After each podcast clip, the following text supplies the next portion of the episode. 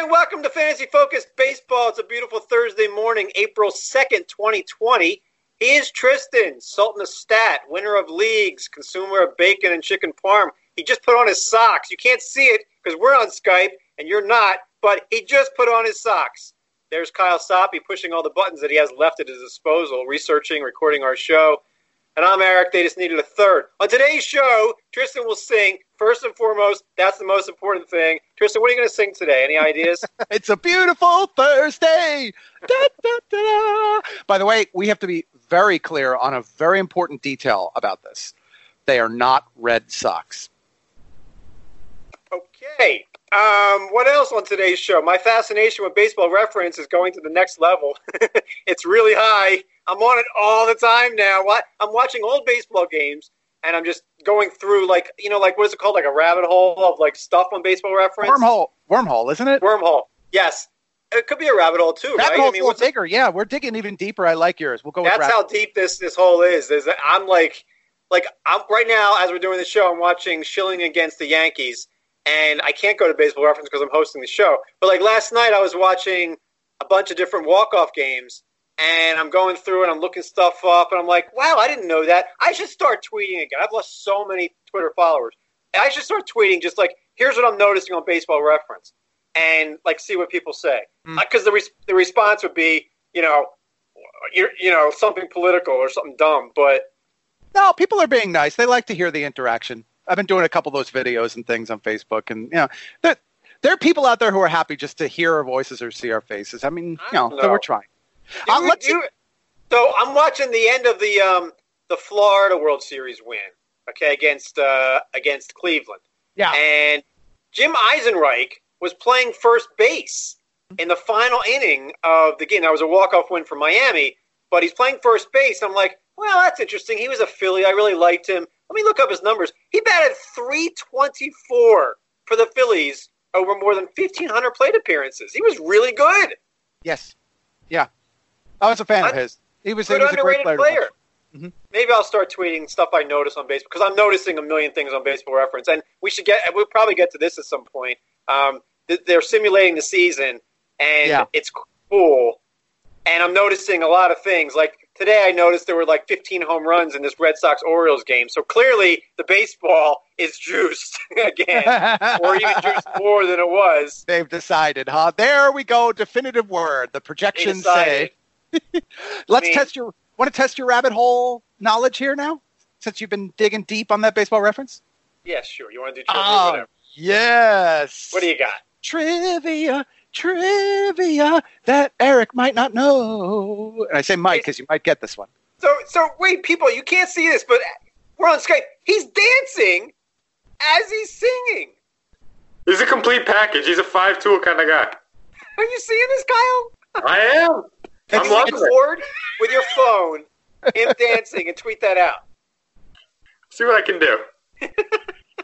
I, I, he's remarkable. Uh, do you have trivia, or you just want to be John Travolta? I do have trivia. Actually, it's it's fitting that you said five tool here because the question is a little bit about uh, the multi-tool players in fantasy baseball. It's about 30-30 players. And Eric and Kyle I want to see how many of these you know. We'll get to the answer later in the show. We'll come back to it. We'll give people some some of a uh, chance to think. But I'd like you to name the seven players who were in spring training camps this year who have a 30-30 season on their resume in the majors. Okay. We'll see if you can name the seven. We'll get back to it later in the show and take the guesses. But I'm throwing it and letting you think about it. Let it marinate a little. Seven. Okay. Seven. Seven of them. Not seven instances, seven different players. Seven players have done it. One of them did it twice, and all the others did it once. Okay. seven players who were in spring training camps this year have a 30 30 season on their resume. Okay. Um, what else we have on today's show? I don't know. Let's just move on. You want to sing the buzz while you're at it and dance? The buzz. Yeah. Do, do, do, do, do, do, buzz. Well, there really is no news. Uh, okay, we do have some news. A couple people tweeted us back after one of the recent shows. I don't even know. I don't even know what today is. But one of the recent shows, we were talking about the Buzzsaw, and that, of course, is Chad Buzzsaw. Is that the Batman theme? Buzzsaw. I'm all in on energetic Tristan dancing and singing. I like this. Yeah, what's going on today? I mean, I'm cool with it, but like, um, so there's, there's no news. So let's just move on to the simulation. so, so Baseball Reference is simulating the season. They're like a week in. Philadelphia's already in last place because the Marlins took three out of four from them. So I am noticing a lot of home runs, but they can't possibly know whether the home run ball is going to be like 2018 or 2019. But there's a bunch of players, man, hitting a lot of home runs. Marcus Semien has five home runs in, in the first week of the season. And certainly, I don't want to say he was being faded in fantasy purposes and drafts, but I don't think people were coveting him. Most, most people did not think he was going to have that same season again. Justin Upton's already at at least four home runs. We talked about him on the last show. But when it comes to Semien, do you have any thoughts there? I mean, obviously the Sims believe that what he did last season is legit. Yeah, and I think there's reason to believe that what he did was legit. Let's dig up what we had in his final 52 games of last year. Batted 313 with 16 home runs, and it was supported by big improvements in terms of the overall skills. Uh, much better contact. Not only that, much better defense. So that fuels the playing time. The contact fuels the batting average. And while I don't think he could keep up that rate of home runs or that rate of batting average over a 162 game season or whatever the number is for this year, I also don't think he regresses a severe amount. He, he was one that I moved up a lot during the rankings the more I researched him during the offseason. I'd have to think you're a big fan of him too. I am, but I didn't rank him that well. I ranked him in the 70s off the top of my head. I mean, I don't think I ranked him well based on his numbers from last year. He was a top 10 hitter on our player rater last year, right? Because of the runs scored, the power. He stole some bases, hit for average. He was durable. So I have to think he was. I can't find the player rater, but I have to think he was among the top 10 hitters, and I'm ranking him in like the 70s, which doesn't seem like to, to match up with that. So maybe I'm not ranking him well enough. I don't want to change my rankings based on simulations on another site, but if I'm missing something and I need to rank him better, then I should. Justin Upton, same thing. I mean, he's got four homers in a week. Uh, he's got 13 runs batted in and 28 at bats. So obviously, there's people on base for him. We knew that. Rendon, Trout, obviously Fletcher, if he's leading off, gets on base. But obviously, I don't want to say obviously. Maybe I'm just not looking it up in the right way. We mentioned that on the last show. So. So Semien's finish, interestingly enough, he was a great points league player. He was the number four hitter overall in fantasy points last year, which speaks to the improved contact. So he's a much better player there. He was not in the top 10 in terms of overall rotisserie. He was 36th overall. So I think from yours and my perspectives, rankings wise, I understand why he'd be at 70. We expect a little bit of regression, and that's not a bad ranking. But if we were ranking for points, we have to be pretty close to all in. Yeah, well, durability played every game. I mean, I said top 10 hitter, so maybe he was top 20 borderline hitter, but. I think he was um, top 20, yeah, looking at this. he was fair. top 20. So I'm, i read every box score in the Phillies Marlins series, and I'm actually reading every Phillies box score. So Jonathan Villar, this is interesting. He's three for eight on the season in stolen base attempts. And why is that interesting? The simulation believes that his stolen base totals are, uh, of last year and maybe the year before are based on volume, not efficiency. And that could be a problem if he's getting caught half the time, which is just odd. It just seems like an odd thing. Now they did face the Phillies, and JT Realmuto is one of the top throwing, maybe the top throwing catcher in baseball. But I found that odd. I mean, he's getting on base, he's hitting for average, but man, that's a lot of caught. He's got five caught stealing in the first week. Mm-hmm. That can't be something that happens. Yeah, yeah. It's it's curious. The other thing that's curious is that despite that the Marlins are six and one in the simulation, very, very odd there, I think. Uh, and they're doing it mainly by pretty good starting pitching from the look of it. Caleb Smith, Sandy Alcantara. And you and I have talked quite a bit about the fact that the Marlins pitching staff does have some nice values that are going to sneak beneath the radar for people. Uh, I mean, we've mentioned Alcantara many times, but also Pablo Lopez is on there. Smith, I'm a big fan of. Uh, you can even make the case for uh, is it Elieser or Elijah Hernandez? I think it's Elijah Hernandez. I think the entire rotation is coming at a value. Nobody's thinking about these guys. Now, you know, I'm thinking about Alcantara. I have him in, in LABR and at least something else. I have Alcantara and Lopez in a sim league. Um, I don't know if Urena is starting or relieving. But for them, he's starting. For them, he's starting. I'm fading Brandon Kintzler. Um, I'm, I was I almost picked Yimi Garcia in a um, in a sim league today, actually, and then I looked up how many home runs he allowed, and I was like – Wow, that's a lot of home runs for Dodger Stadium. and he allowed like 15 home runs in like his 70 innings. I'm like, that's unbelievable. I don't. Ryan Stanek could could fit in here as, but they're all underrated. Caleb Smith, a big strikeout guy, like I think Alcantara makes strides. You're right. That's an underrated uh, rotation that nobody's thinking about. You know, I mentioned uh, Realmuto. I want to bounce this off you. Tell me if I'm nuts. So, the the misguided Philadelphia media seems to believe that the Phillies have no choice but to re-sign uh, JT Realmuto to a new five-year deal, and the reason is not just because he's the best catcher in baseball, but because of what they spent to get him. And they keep saying this annoying line, which bothers me. Well, they wouldn't have traded for him if they knew they were going to lose him. And I keep thinking, that's ridiculous. It's a sunk cost that you traded Sixto Sanchez and Jorge Alfaro to get the player. And I was thinking, do fantasy managers think the same way as real people in real life? Yes, the Phillies would love Realmuto on a five-year deal. If it costs what the Goldschmidt deal was, then maybe not. But they would love to get him back. But the reason they want him back is because he's the best catcher, not because of what they the investment they made in him. They're saying, well, they, they wouldn't have traded Sixto if they only got two years. Well, maybe they would have because they thought they could win now. But that's not the reason why you do it. So in fantasy, Tristan, if you make a trade for a guy you can only keep for two years, is that ridiculous? If you can't extend him, you would do it all the time in, in an effort to win. Obviously, there's different things here, real life and, and fantasy players, but do you ever think that way at all? They're separate decisions, and this comes down to the psychology of the game. And this is leaning heavily on the psychology of the game. And I think it's a big mistake and it's a trap for fantasy managers. So they're frankly separate things. That's why you hear teams in the real game when they make trades like this, they want that negotiation window to try to extend the player. Or in the Phillies case, if those two things were tied, this deal should already have been done and they should have already done the overpay in the, the first case right after they made the trade fantasy wise, if you're making that trade for a guy as you describe for the next two seasons only and you know that's all you get, you're making that decision at the time of the trade. You're not worrying about the extension for that kind of player. You make those decisions either together or you separate them, and they should have absolutely no effect on one another whatsoever. I think in fantasy, all the time I'm trading young players for for proven veterans, even if I'm like I traded for Nelson Cruz in a league. I didn't care if I only got two years out of him. I wanted to try to win now. Now, obviously, in real life, it's different, but I still think these people are looking at it the wrong way. You want to keep Realmuto because he's a great catcher, not because you traded Sixto. If Sixto Sanchez's arm blew up today, would that be a reason to look at Realmuto differently? Of course not. It does not. They have nothing to do with each other. The investment, anyway. Just a, a little rant on my side. Um, what else are you noticing here in the um, in the Sims? Now, I don't see a leaderboard, so I can't really see. Like, do you I've see one the on? leaderboard. Mm-hmm. They do. Yeah, they do. Okay. If you go to the main, if you go to the main site, there's one that's the league summary. The league summary has uh, the overall rankings page. It's kind of like the spring training stats they would have normally. So just to give you an idea of some of the more important uh, stats for fantasy, there's two pitchers who have gotten up to the 20 strikeout threshold for the year, having made multiple starts. That's Walker Buehler and Gerrit Cole, so the aces of those two respective staffs.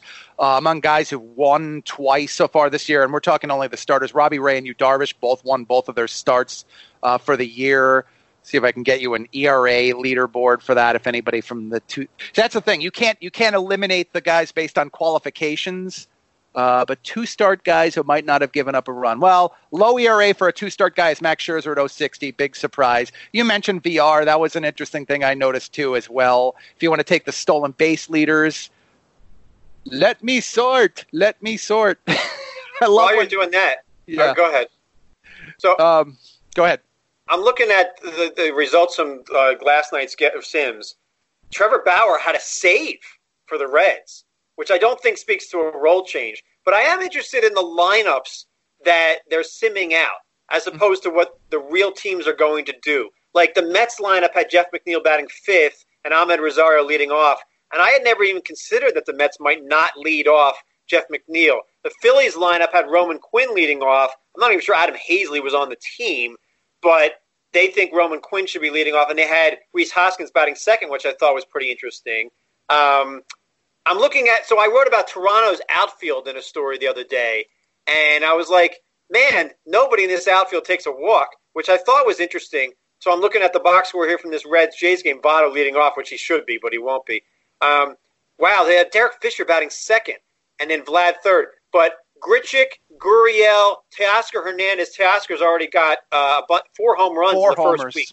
Yep. So, are we underestimating Toronto's outfield? We know that Grichuk and Teoscar have power, but they don't get on base. Lourdes Gurriel is one of those guys that's really tough to it's tough to rank because the numbers that he put up in half a season last year, I wrote in the Jays article, he was like number 20 in slugging from the day he was promoted back to the majors in late May. Number 20 in the league in slugging. And nobody's drafting him that way. He's going in like round 17 or something. So, how do you view this Toronto outfield and Biggio? Because I wrote that Biggio was a fade because of the batting average, but I don't believe that. I, I want him in my leagues because he's a 2020 guy. But your thoughts on Blue Jays guys? I, I think that because of the how enti- how enticing the infield is with those three young players, Biggio, Bichette, and Guerrero, I think people are forgetting a lot about a lot of the other players who can end up being potential late round or end of your draft or AL only values. Uh, we mentioned Hernandez. Uh, Travis Shaw was one who fit into that description. I think Danny Jansen behind the plate is a good discount catcher if you're going very cheap at the position. You mentioned Fisher. I'm not a big fan of Fisher, but in terms of one of your last outfielders, he's probably going to play a decent amount. So fine with throwing a buck or two his way in an AL only league. I'm I'm forgetting one other. Well, Grichuk's probably in center field. I'm missing one more. Isn't there a fourth man in that outfield? Oh, well, you mentioned Gurriel as well. This is the Gurriel's thing about the key guy. Gurriel's the key guy there because he might be batting like third or fourth for that team. Yeah. So this is the interesting. He falls in between the, these groups, the the no na- the quote no names, and then the three young stars. And I lean more towards Gurriel being a definitive fantasy force. And I think one of the reasons that people have been down on him this preseason is that we thought of him as a middle infield qualified player, and now he's an outfield qualified player. And I think that's allowing people to just forget that he exists. But as you said, he performed very well down the stretch, and he's had times during his major league career where he's, where he's been a very productive fantasy player, not just that brief uh, period at the end of last season. I, I think he's a nice value, and I've seen him going in the the te- early teens rounds in drafts. Yeah, if you ask me for like if I did a story on players that are going after like round 15 that I think could end up as top 20 hitters, I think he'd have to be mentioned. Not saying he will end up that way, and I would love his walk rate to be a little bit higher, but man, he's really enticing. He he's probably being drafted wrong. I have to admit. Um, and I have him. I think I have him in the Ottoneu League at second base, which is awesome. But you're right. I hadn't thought about that. When people look at a guy who's a second baseman, they think of a different offensive player than an outfielder. They don't think of an upside for power the way this guy can do it. So that's kind of interesting. Yeah, right. I think I think people have this. Oh man, he didn't qualify at the position where I thought I could maximize his value, like a catcher qualifying somewhere else, say at first base, or I think Victor Martinez had a year where he was he began catcher. at DH only, and everybody was kind of like, "Oh man, I can't use him at catcher. He's so much less attractive to me as a fantasy draft pick." And I think it's a trap, and I think it's a trap very much so in Gurriel's case. No, I I agree. It's an interesting choice there. Um, Do you want a couple the, the other Go stats? Ahead. Yeah, yeah. Uh, so so i am going to throw a, a terrible start player just to which I've just found kind of interesting. Pete Alonso, two for 14 with 13 strikeouts, and he only has one extra base hit. It was a double. The leader in steals, who I was looking for before, was Mallex Smith with six. And you got to give love to the, the, the fans who, who hunt me down over Adalberto Mondesi. He's off to a really good start. He's got two homers, four stolen bases, and he's batting 455. You know, we all rank Pete Alonso wrong. You know that. I, I know it, and I did it, and I still didn't change it he's not hitting 50. He would not hit 50 home runs in a full season of 162 games. And no, of course not. We ra- we but we ranked him ahead of like Anthony Rizzo and Goldschmidt, most of us, or or the the public viewed him that way because of the season he had. But there's risk that Alonso's baseline in years after. Well, let's say Alonso next season. Say next season's a 162 game season. Would it surprise you if Alonso hit like 35 home runs, about a 250, and was basically Edwin Encarnacion? No. But we're ranking him better than Rizzo, Goldschmidt, Josh Bell. What? So what gives? Why are we still ranking him this way? Now, and it's not because of the Sims. I've been thinking this for a month. We're ranking Pete Alonso as if he's going to do that again, but he's probably not going to do that again. Nobody's ever done that. Hit that many home runs and then done it again. Yeah, and I mean, in his case, batted 235 with nearly 29% of the time. He had trouble with anything that was off speed or breaking uh, during the second half of last season. So the league was beginning to catch up with him. You're right. It, I've pointed this out that I, I don't think he has much of a, or wouldn't have had much of a chance of repeating the 50 homers because the track record of young players, especially who have reached that threshold in their repeat year, they do regress. And it's just the natural regression. It's not, oh, they've gotten worse as baseball players. I think the reason we're projecting where we, where we, uh, we are is his age. He's in the prime years of his career at 25 and I think that gives him just that slight edge over a guy like Rizzo, who's more consistency and in the middle to beginning of the decline phase of his career. And I didn't have Alonso leaps and bounds ahead of Rizzo or Josh Bell. Frankly, if it's me taking a draft approach where the industry has ranked him and where the ADP tells me, I'm going to be the one who fades Alonso and I'm going to be the one who wants to get Josh Bell, Matt Olson, Rhys Hoskins. I would rather go in those directions if I ever get the chance to write a do not draft piece, Pete Alonso's probably on. Doesn't mean I don't like him, just means the value of where he's going in drafts does not match up to what I think. If you told me Pete Alonso or Matt Chapman for the next three years, the fact that I have to think about it tells you that Alonso is ranked way too high. Chapman's going like five rounds later. Anyway, enough on Pete Alonso. I don't want to rip him. I like Pete Alonso. He's good for baseball. It's just, as a third round pick, that's just ridiculous for me. I won't do it. So all right. I guess that's enough for the first half of the show, and we'll get to other stuff as uh, as we do these um, hash browns. So, Kyle, check in here and tell us what questions we got, and then we'll try. I can't even think of players right now who went 30-30. I, am sure I can think of a couple, but we'll, we'll, get, the, we'll get to the guesses a little after the hash browns. But you know, all right, all right. Let, let Kyle have the floor here, right? Yeah, no, I, I, think I'm doing okay with these guesses. I had a weird one that came to mind. I think we're going to be okay, Eric. I think we can get five, five or six. All right, let's go. All right, hash brown number one. Hale wants to know if consistent producers gain value in a shortened season, or are you more willing to juice the orange and go with an extended streak, streaky type of player, understanding that a streak is a larger percentage of the season now? I mean, I guess it depends on your league.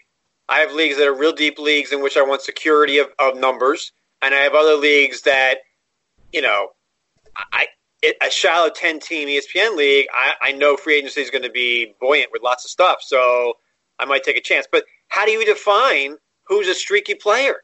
You know, I want players like that I know are durable, that I know have been doing this for a while. Um, how do you, like Tristan? What is a streaky player? Like, how do you even say like name five streaky play? I can't even name one streaky player. Who's a streaky player? Who's a streaky player? Yeah, what would you oh. from uh, that yeah. question? What would you define as a streaky player?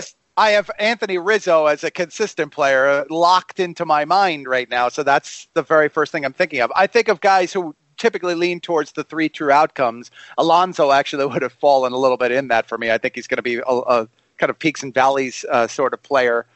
Uh, jo- uh, Joey Gallo would fall into that description, I think. Okay. Uh, yeah, I, I, can't think of too many players like like that. I mean, like Rafael Devers. Okay, last year I believe, off the top of my head, had two amazing months and then four average ones. And his overall season numbers, I should probably look it up and make sure I'm right. But you know I'm right about some part of that. Like Rafael Devers had one of those seasons where he start. I think he started like amazingly and he finished amazingly, but the middle was like, eh, is that streaky? What is that? You know what I'm saying? I think I mean, that's the I think that's the natural progression of the season. I think when you're talking the top guys in the game, I think Rizzo even on the consistency totally on the consistent scale would be a little bit too high to even fall necessarily into that group. I think you exclude the stars from this. I, this is the other thing. I think we're we're we're we're trying to identify styles of players here, and I think the the direction this question is taking, which is a good one, is that I don't change the draft approach. What I do change is the in-season approach, and that is that I do not want to lean on the consistent players because you cannot make up ground over as long a period of time. One of the great things, especially about the rotisserie league, since I'm writing about rotisserie leagues and what's the best strategy for those and how it rewards the best players, you know that over six months in a rotisserie league, the best team is going to come out on top because the numbers even out over time. When it's a four month season or a three month, or I really hope it's not, but if it's a two month season, I'm going to need to fix problems on my team much more quickly. And I'm going to go with the peaks and valleys players in order to do it. I'll be chasing streaks and I'll be juicing oranges like I never have before. And by the way, I, I was totally wrong on Devers. I was I had the right idea, but the wrong months. He started and ended slow. The middle was where all the numbers came in. He, he okay. did not homer in the first in April at all, and he didn't do all that much in September. But like the middle three months were monsters. So I don't know if that makes him streak or not. It was one season. All right, let's. Move on. I, I think I think that certain players are. I think every player is going to have a bad month. That's just baseball. All right. That's fair. David wants to know if you guys are more in on steals specialists in only leagues than you are in mixed leagues. Absolutely. I won't even take Mallex Smith in a mixed league. I understand that he might steal 40 bases in a full season, but I can't like I, have been saying a lot, I lost a very important industry league last year because while Jarrod Dyson gave me lots of stolen bases, he gave me nothing in home runs and RBIs, and I did the math. If that was Ryan Braun, I win the league. I needed the home runs and RBIs more than I needed whatever Dyson stole 25 bases. And it's not that I viewed it wrong. I thought, that, and that's an NL only league.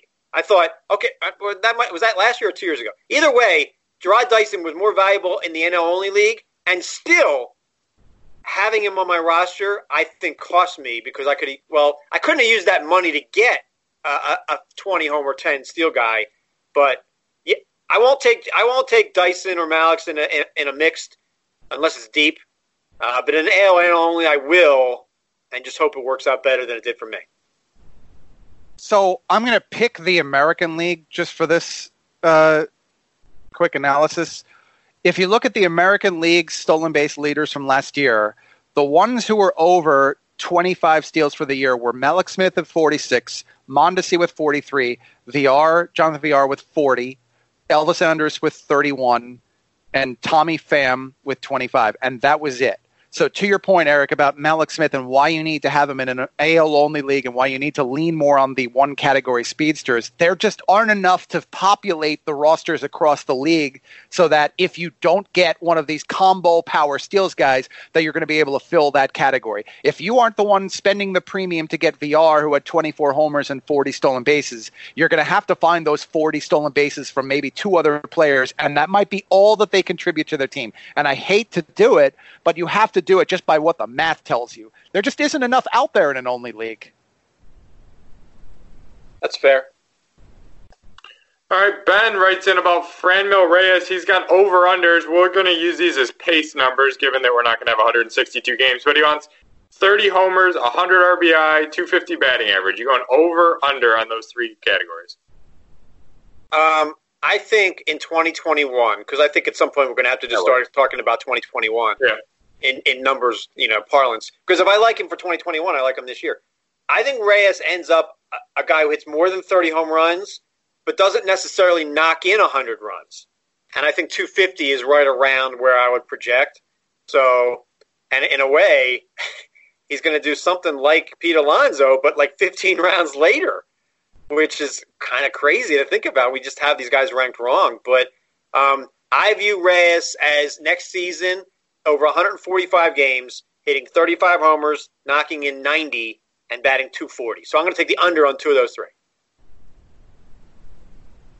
Yeah, I, what he said. Look, I, I think the batting average one is what's really up for grabs here. I, I could go either direction on this because the track record said he was capable of batting better than 250, but then he whiffed more than 28% of the time he came to the plate that's a problem for batting average. I, I think it's you. You could flip a coin on that one.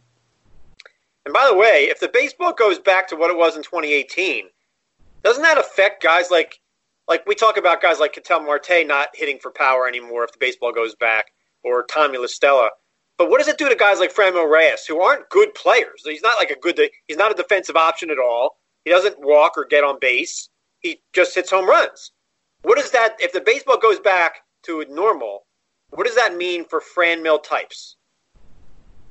I want to dig up Franmil's home run distance. So he averaged 408 feet with his homers, and he was 48th on that list, which is really not a bad place to be.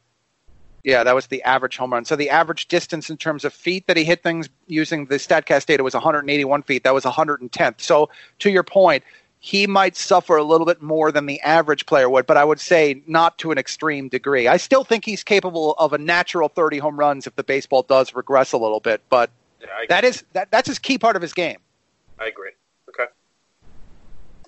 We've got a question here regarding the ceiling of Frankie Montas. Over or under SP23? Given a full season, ceiling Frankie Montas will say over is better than SP23, under is worse. Ceiling?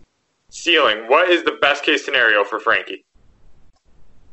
Well, his ceiling is obviously as a top 20 starting pitcher. He just hasn't proved it for more than half a season because then he got suspended, right? He was suspended, I believe. Yes. Um, and by the way, did you notice what they announced on the suspensions for this year? Yeah. So, like, if if they do not play baseball this season, Domingo German is not suspended for 2021. Isn't that and, interesting? Yeah, and I saw that both of the Astros, well, ex Astros, Hinch and uh, oh gosh, am I blanking already? Luhnow. Or Luhnow, yes, of course. Uh, also, yeah, any suspension that was handed out, yeah, it appears the decisions were made that they're going to be assumed to have been served for this year. Yeah. So Montas, I like, and there's some obvious reasons here. K rate legit, walk rate was low, but you think of a, of an Oakland Athletics pitcher like Mike Fiers, you think of oh you can only use him in home games. You know Montas was a lot better in road games last season. I'm looking at his ERA now, 233 on the road, three at home.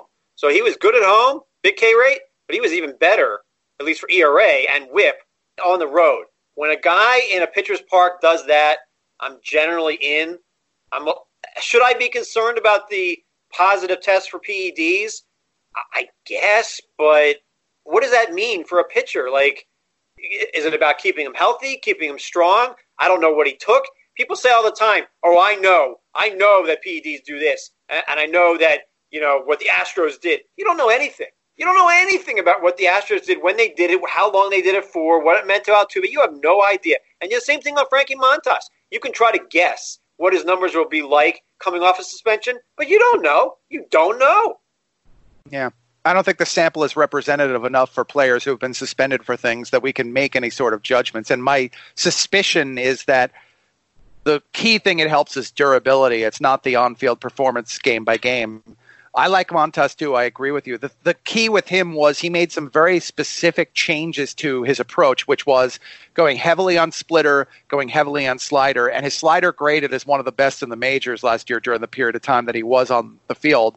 Those are things that I think he can continue. He changed who he was, and I think those can translate over to the season. And by the way, if it is a shortened year, he would have been an innings cap guy. So he falls very nicely into the, the cap that he had could extend over the entirety of the year. He could be a full time starter and have a very good chance of getting into the top 20.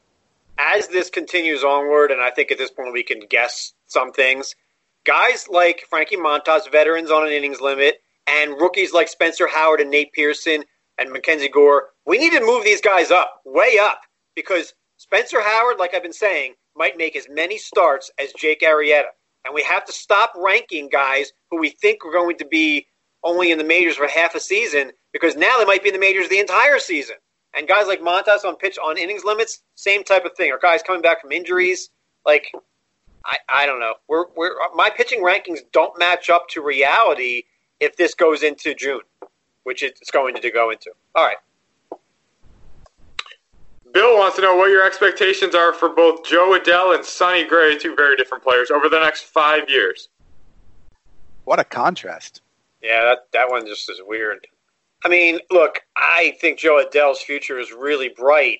Um, I think, but if if, if if if I knew that Jo Adell was making the majors in 2021, and I had 140 games projected as a starter, 260 22 homers, 10 steals, which probably doesn't do his upside justice. But I think it might take him a little bit of time. Like when I looked at his when I really looked at his minor league numbers, I wasn't as impressed as I thought I would be. I think he's going to be a future star, but I think that guy Marsh on the Angels might ha- have the same numbers, but nobody's talking about him. Um, and I also might be talking out of a body part here, but like, what are your thoughts? well, you know, like we like Jo Adell. He's one of the top prospects, but he's only 20 years old, or now he's probably 21. But when I looked at his AAA numbers, I was like, that's it. I yeah, the, what Adell is a curious case because everybody uh, talks very very favorably about his raw power, and then you look at his numbers and they're not eye popping. However, I also look at things like isolated power, not just the raw homer rates, and his isolated power for his minor league career was 260, which is pretty darn good. The other thing I look at is that the scouts really do, as Eric you said, his the stolen base projection you gave. The scouts really like his speed, and he's 30 for 35 in his professional career stealing bases, which is a very good sign, including the fact he wasn't caught stealing a single time last year in the minors. So yeah, the the seeds are there, but when does he arrive? To your point about Marsh, maybe Marsh arrives before him. Maybe Marsh is more consistent or adapts more quickly, and then he effectively blocks Adell for 2021. I'm I'm not sure how this is going to play out over the next calendar year and a half. I, I'm I'm interested for the next five years. I'd say the final three are going to be outstanding, but are the first year and a half going to be so-so? I don't know if he's an immediate star. And by the way, he attempted only seven steals over like 300 plus PAs last year. So Uh, he was in, maybe he was injured. I don't know. I just I just I like him as a prospect. I, I everybody loves him as a prospect. Sometimes we get force fed these names as top prospects. And then you look at their actual numbers, not opportunity, but numbers, and say, okay, how's that going to translate to the majors? Are we really looking at Jo Adell as a superstar in fantasy? Wander Franco's a superstar. Gavin Lux might be. Luis Robert, Robert could be. Dylan Carlson, Jo Adell. I just don't know, like, some of these guys. Anyway, moving on to Sonny Gray. I'm just saying, with Jo Adell, I don't think there's great opportunity for this season, so be careful if we do play this year. For next year, I'll probably end up fading him because I think the name is going to overshadow the actual numbers, if that's fair. He might not be any better than like Alex Kirilloff next year, mm-hmm. but people are going to draft him that way because the prospect people are telling us this is a future star. With Sonny Gray, everything that I looked up on Sonny Gray when I was doing research looked like that was a legit season. He did it with the baseball being the way it was in Cincinnati. Um, strikeout rate that was fantastic. Like, where did that strikeout rate come from? I, I love what Sonny Gray did last season, and I think it was all pretty legit. And he, he was fine at home, you know, where the home runs get hit. He, he kept yeah. the ball down. I think I think I don't have Sonny Gray ranked as the top twenty starter, but he's probably in, he's got to be close to that. So he got reunited with his college pitching coach, if I recall, in Cincinnati, and some of the things that just did not work with the Yankees did return, and that was specifically the great performance of his slider and curveball. He needed those breaking pitches, and he needed to locate them well. So it was a lot more like the true Sonny Gray came back uh, with Cincinnati. However, it was still one of the best case scenarios. So I would just be careful expect, yes. expecting a, a flat repeat of that year. But I do think if you want to average the three best years that he had, and, and, I'll throw that Yankee A's combo year in here. If those three best years with the A's together, take the average and assume that that's his next three seasons, I'm fine with that. I think you're evaluating him correctly. There. And and he's one of the BABIP guys from last year, where you say, how does how do you have a 200 inning, 175 inning season of a 255 BABIP? That's unlikely to stay the same. So if you ask me ZRA, I'm not saying it's 287 again. It's more like 330, but that's still a very good pitcher. Speaking of BABIP, I don't know if you checked this out, but Dave Schoenfield, our buddy, um, he wrote up every team's um, player who was a one-time like like one and gone, like yeah. you had that one one hit wonders, mm-hmm. one hit wonders. That's exactly the term. And I was fascinated reading that those pieces because there's so many pitchers throughout history. Buzz Capra had one season and then he was done. Whether it's injury or whether his BABIP was 210 that year, and that's why he overcame it. Philly was Jim Konstanty. You really should go read it or Google it. I don't know where it's posted, but Dave Schoenfield. He had two two columns, one on each league, and uh, it was really kind of cool. And he has another one, a cool one coming up soon, which is yep. every team's top um, what overrated prospect. It was uh, the most hyped prospect. Yes, yes which I can't wait to read. That that's stuff that's really cool. So check it out. Anyway. Mm-hmm. Eric, last question for you is how many of these 30-30 guys are you going to get? I th- I have a list of seven guesses now because you said Ryan Braun, so that helps let's, me. let's throw the question again. The question was that there were seven players who were in spring training camps this year who have had a 30-30 season in the majors sometime during their career. So let's see how many we got. I, I, we're gonna get the obvious ones, and then you saying in camps, I got one that I shouldn't get. but yes. I'll get to that. Okay, so, so let, where are we starting with our guesses? Kyle, you want to do the obvious ones? Trout, Acuna, Yelich, feel obvious. Mookie. Trout, Acuna, and Yelich are obvious. Those are three of the obvious ones, and Mookie is the fourth obvious one. Oh wow! Okay, I didn't even. obvious. Mookie, Mookie, and Jose Ramirez did it in 2018. Okay, so Jose Ramirez is the one that's you know guessable, but not immediately recalled by people. Now okay, Ryan so Braun, uh, the MVP. It was not the MVP year. It, it was, was the year. Before. He did it the year after the MVP year, but he cheated. But Ryan did Braun it. did it right? Correct. And you and I just saw a neat stat about Ryan I Braun. saw that with the 10 steals. Yeah, which is part of what made me think of this question. Ryan Braun is the one that I think listeners are going to have a little bit of a tough time recalling as well. So good job. Now, the last one is okay. a really tough one. I, I think I got this, and Eric does too. We got, so we have six. I have two guys for this spot. I want to hear Eric's guess first. Well, I think there's two guys that were in camp this year that are no longer there that both went 30-30. One is uh, one is Ian Kinsler. And the other, I had Wil Myers. Ian Kinsler retired in December. Okay. So he doesn't count? But but you are correct. Ian Kinsler, I believe, is one who had two a 30-30 seasons. Wil Myers never made it. He came I wasn't close. sure. I knew he was close. I, I know this guy. I know he's in camp because I was like, I was trying to figure out how his role could be on a team supposedly rebuilding, but not re- really rebuilding. Okay. Well, they're not rebuilding; they're contending. You didn't you didn't know? Well, Baseball they, Reference they just, says they just took three out of four from the Phillies. It's Matt Kemp, right? It is Matt Kemp. Well oh done. my god! Never in a million years would I have had him on a roster. When he signed with oh. Miami this offseason, I was like, "What are they doing?" And I was thinking, and then they traded Austin Dean, and I thought, "Are they really going to play this guy?" But uh, you know, they have a bunch of outfielders that I don't think are all that good. So, like, is Lewis Brinson ever going to do anything? And then who's that Harold Ramirez they have? Yeah, but there's no way, there's no path for Matt Kemp to play on that team. And the Yankee, the the Yankee catcher, I feel. Uh, gosh, who's the other one? They have another decent outfielder out there, and I remember he went in Tout Wars, and now I'm forgetting his name. It escapes me. Um, let me look it up. But yeah. yes, I, as soon as you said that, my first guess was Matt Kemp because I know that that's like, you know, when you say the question that way, um, they have Garrett Cooper, yeah. They have Matt Garrett Joyce. Cooper. Yeah. Garrett Cooper actually was. A, I took him in a sim league, a reverse. Uh, he hit righties but not lefties. I, I, they have Corey Dickerson, so there's no way. I don't think Matt Kemp makes that team. But still, good question. We yeah. should do that every I love show. Why not? I love this. Eric Karabell does the question the tough way before going back to the easy stuff. I love when that stuff is is what happens. And by the way, Matt Kemp with the role, he, if you do this on baseball reference and try to find these players, Ian Kinsler does show up still as an active player. They have not deleted him as a, a, guy who did retire, but he did. The other on that list is one who could have a role, who had a role last year with the Red Sox that could be like Kemp's, and that is Hanley Ramirez. Apparently hasn't retired, not in spring training camps, but they could try to use him like the Red Sox did Ramirez, kind of wedge him under the roster to match lefties. Yeah, that's good stuff. So that's a good I, call, I know. Good call. And uh, let's do that again on the next show. We'll do yeah, more trivia. Sure. Um, Matt Kemp is in still a member of the Miami Marlins. I, I, don't know if he's in the forty man, but he's he's he was in non camp. Non-roster invitee. Shouldn't be. And all right, all right, all right. Do we have anything else we have to get to? No, that's, that's all we got. Trivia was that was the highlight of my show. Before you know, Tristan dancing and singing to kick things off was pretty good.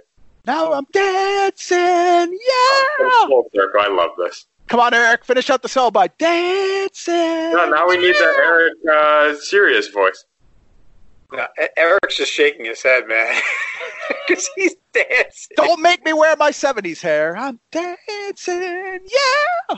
It's like Saturday Night huh? Fever here. It's just dancing, man. All right, we're done. Thank you so much for watching, for listening to Fantasy Focus Baseball been a tough day here, but now it's time for me to go on Baseball Reference for the rest of the day and watch Netflix. Hope you all enjoyed our show. We will be, please be careful. Everybody, be careful. It's April now. There will be no baseball play this month, but hopefully we'll have two podcasts a week. and we'll be back on Monday. For Kyle and Tristan dancing, I am Eric. Have an awesome weekend.